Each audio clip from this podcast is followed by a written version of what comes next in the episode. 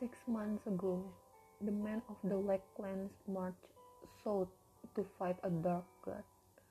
Weeks after the final battle was won, 16 years old Hallie and her sister Marty are still struggling to maintain their family farm and are waiting for Marty's missing husband to return.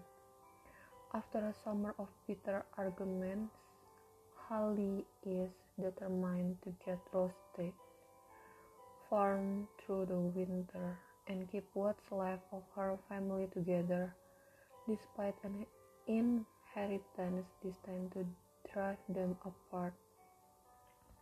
But when Hallie hires a wandering veteran in a bid to save the farm, every phantom the men march south to fight arrives at her front gate.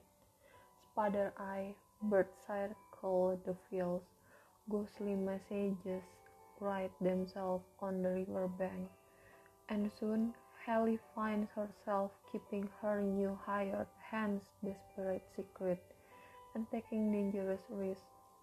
But as she fights to keep both the farm and her new friend safe, ugly truths about her own family are emerging.